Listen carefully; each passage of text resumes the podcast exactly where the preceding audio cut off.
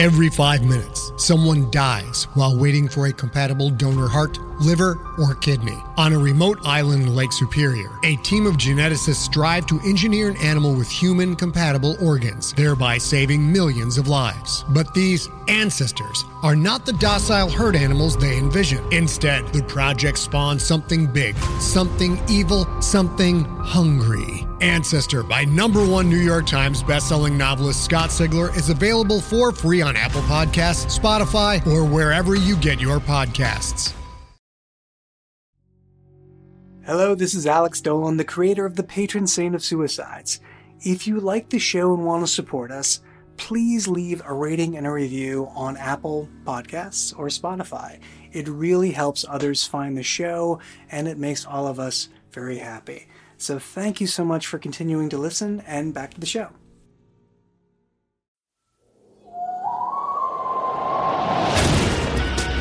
Audiohm Media presents The Patron Saint of Suicides, created by Alex Dolan.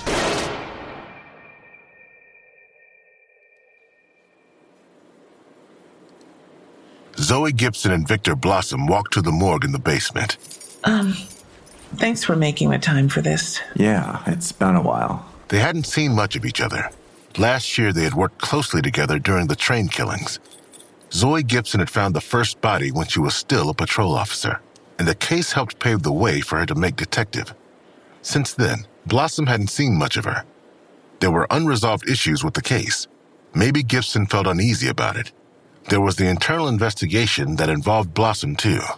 Maybe it was that. Maybe it was that kiss they shared. Whatever it was, they weren't close anymore. How are things? How's Ben? Fine. He fell down a hill and he broke his arm. Oh my god. Why are you at work? There's not much for me to do at home. Beverly is taking care of him. Who's that? The new nanny. She's been with me for a few months. I guess we haven't talked in a while. How old is Ben now? He's 12. He still needs a nanny? Considering he just fell off a cliff, I guess he does. Yeah, yeah, sorry. I'm sorry. I'm just cranky. How can I help? Can I bounce this off you? Sure. It'll be like old times. I've got a Vic named Eric Leichenberg, 19 years old. He walked into Chester Arthur High School with what looked like two AR 15s on him. SWAT got there and shot him. What makes this different than any other shooting? The kid's guns were fake. And SWAT shot him anyway. They claimed that they were too far away to tell the guns were fake. What do you think? I'm not going to touch a wrongful shooting accusation unless I have to. I'm just trying to figure out why this kid did it. They entered the morgue and the chill in the air made Blossom shiver. It's been a long time since I've been in here. Lucky you. What do you know about Eric Leichenberg? He graduated from that school, didn't go on to college. The teachers remember him as a quiet kid. He wasn't violent or anything. He was just the kid at the back of the room that you forgot about. Gibson opened one of the stainless steel hatches and slid out a body covered in a green sheet. Have you talked to the family? He lived at home with a single mom, Gabby Leichenberg. What was she like? She's a crystals and incense type. No guns at home then? Gabby crochets. As far as I can tell, it wasn't an abusive household. She's a paralegal. I guess her son wanted to be an artist. She showed me some of his sketches. He was okay. No warning signs at all. Not that we've found yet. No history of mental illness, no disciplinary problems at school, no fights with other kids, at least nothing that the school or the mother would talk about. He just seemed like your typical teenage loner who doodled in a sketch pad. Any idea where he got the gun replicas? What do you think? Online. They came in kits like a model, so his mom didn't really pay attention to the boxes when they showed up. I guess she thought it was another art project. He glued everything together in his bedroom and she never saw them. Way to go, Mom. What about the dad? Is there a dad? The dad lives in Sacramento. He hasn't seen the son since he graduated, but he seemed broken up when he heard he died. Way to go, Dad. All right, here we go.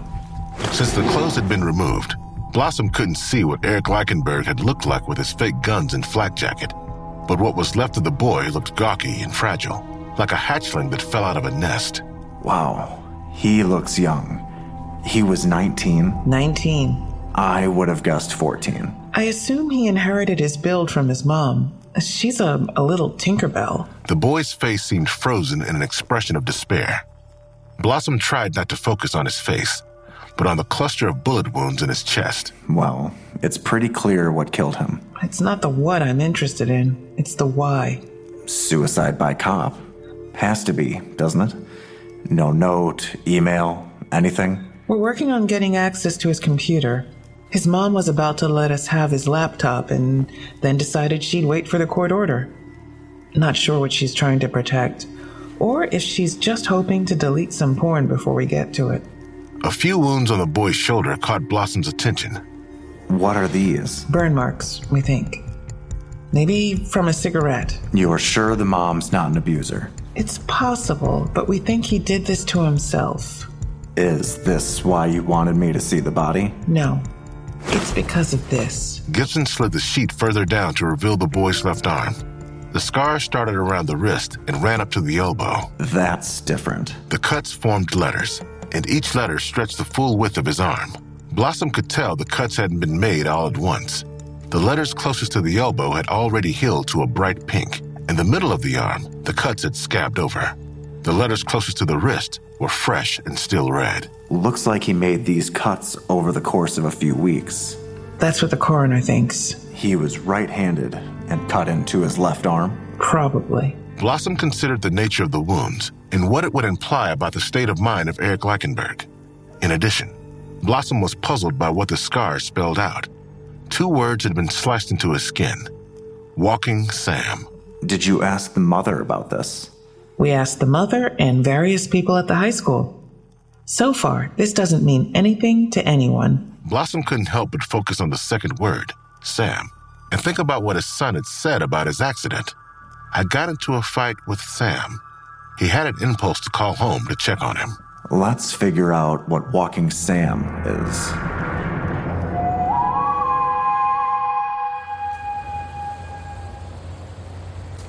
It's late on a work night, and I'm out in a wet field with Wesley.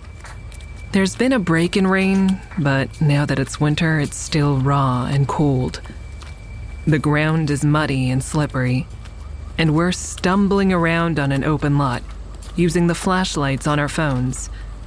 I'm not sure how much I want to be here, but Wesley said he wanted to show me something. Where are you taking me? It's not much further. It'll be worth it, I promise. What am I looking for? You'll know it when you see it. I almost trip over a set of train tracks. The crescent moon doesn't give off much light, but it glints off the steel, giving us two long meridians by which to navigate. I step over them as if I were avoiding a landmine. I still don't like trains. Not since surviving that shooting on the train three years ago. Not since all that business last year.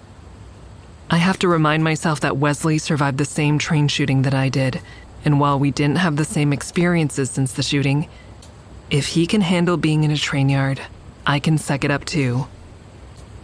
Eventually, we come to a chain link fence and a giant keep out sign. Wesley leads us to a hole. Here we go. Just through here. What if we get busted? I've been working here for weeks, and the police haven't come by yet. We're not gonna get robbed or anything. You're the one who wanted to see it when it was finished. This is fair. I have been pestering Wesley for a while for him to take me on a midnight ramble to see one of his mural projects. I just wasn't expecting to be on it tonight. I also didn't expect it to be so dark in the middle of Oakland. Here's where you want to watch your step. There's a lip in the concrete. This is still a demolition site, so watch out for debris. Oh, You take me to the fanciest places. For you, only the best. I have to admit, I've always been curious where my boyfriend goes at night. That's why I've been needling him to take me out here. Since we met, he's always worked on his murals at night. We moved in together two months ago to a cozy two bedroom on Lake Merritt. Now that we live together, I notice when he's gone, and it's made me want to come out with him. A couple of weeks ago, I'd followed Wesley and snuck out to this place. I saw what he was working on and left so that I didn't ruin the surprise. Oh, can you blame me? But I amped up my curiosity so he'd think this was my first time. What did this place used to be? It was a bread factory. Seriously? Remember Magic Bread? This was the Magic Bread Factory? It's so industrial. Well, it's rubble now. But there's way more concrete here than I thought there would be. you were picturing elves and trees? Pretty much.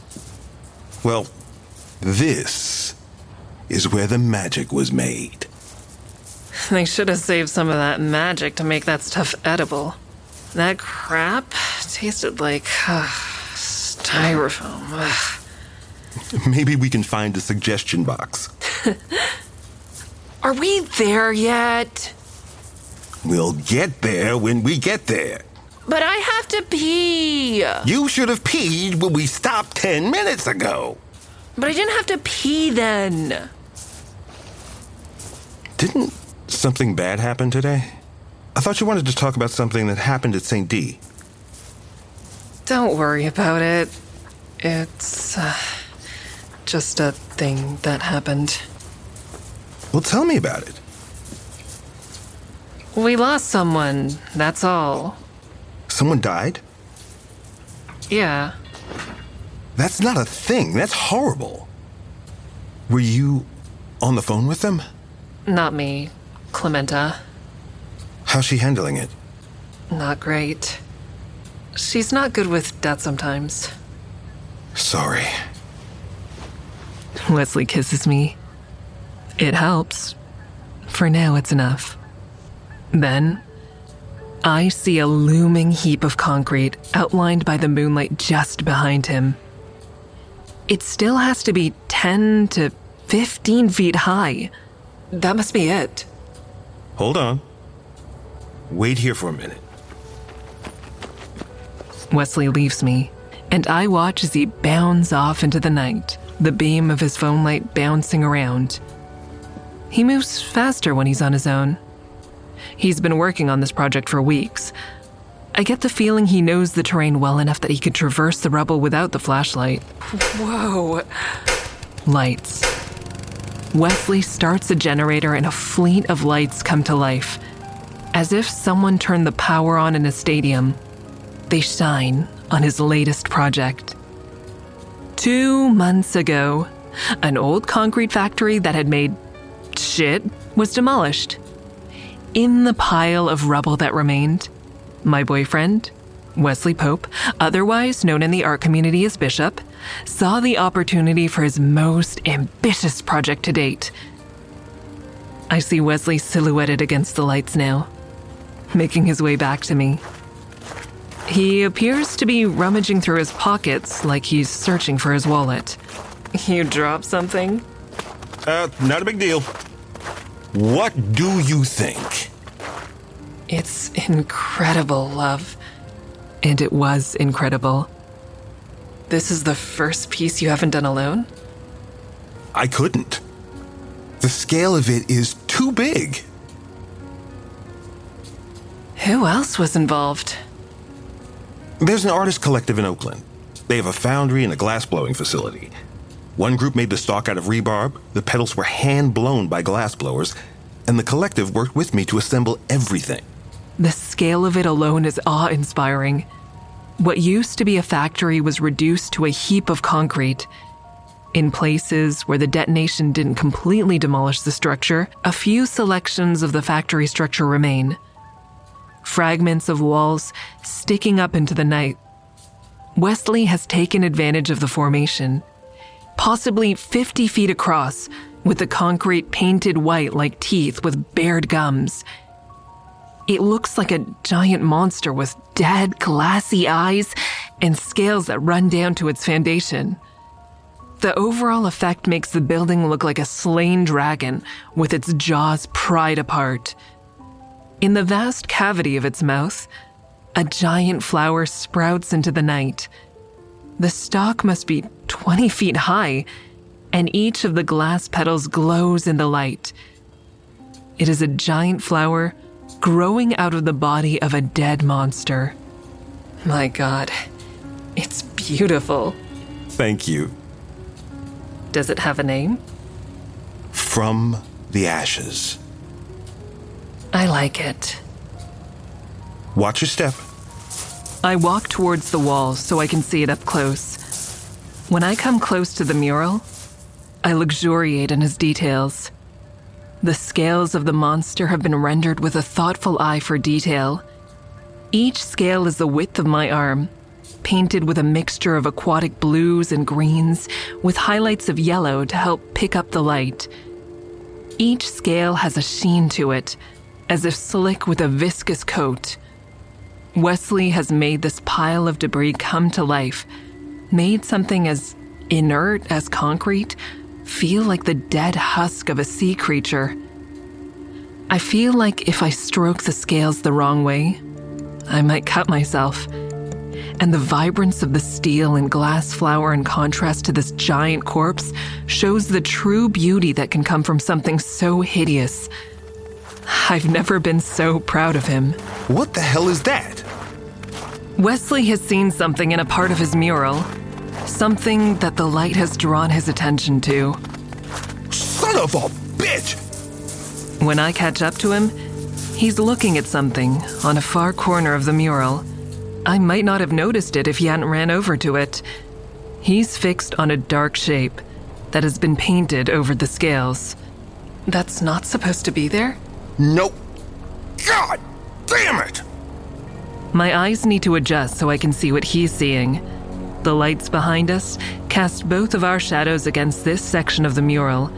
Against the scaled husk of the monster, between our two shadows, there's a third silhouette. Someone painted a black human figure into the mural. Someone graffitied his graffiti. Wesley clenches his jaw and digs a thumbnail into the black paint. When he scratches it, the substance on his nail looks like tar. Motherfucker! This has completely changed his mood. I try to comfort him with a hand on his back, but he's agitated. The figure is maybe eight feet tall. It's just a humanoid shape, a figure in black, with long, thin limbs and fingers that might be claws.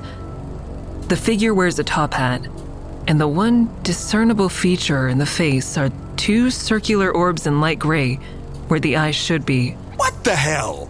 Beneath the figure is a caption also painted in black. From a distance, the writing might have just blended into the dark ripples of the monster scales. But with the light shining on it, the words jump out at us. I see a familiar name. Walking Sam was here.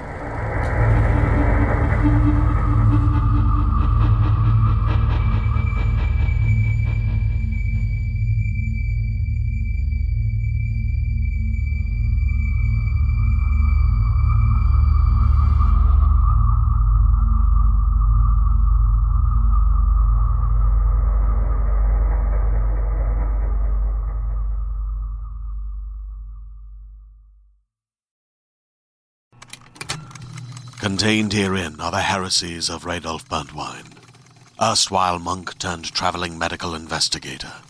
Join me as I uncover the blasphemous truth of a plague ridden world that ours is not a loving God, and we are not its favored children.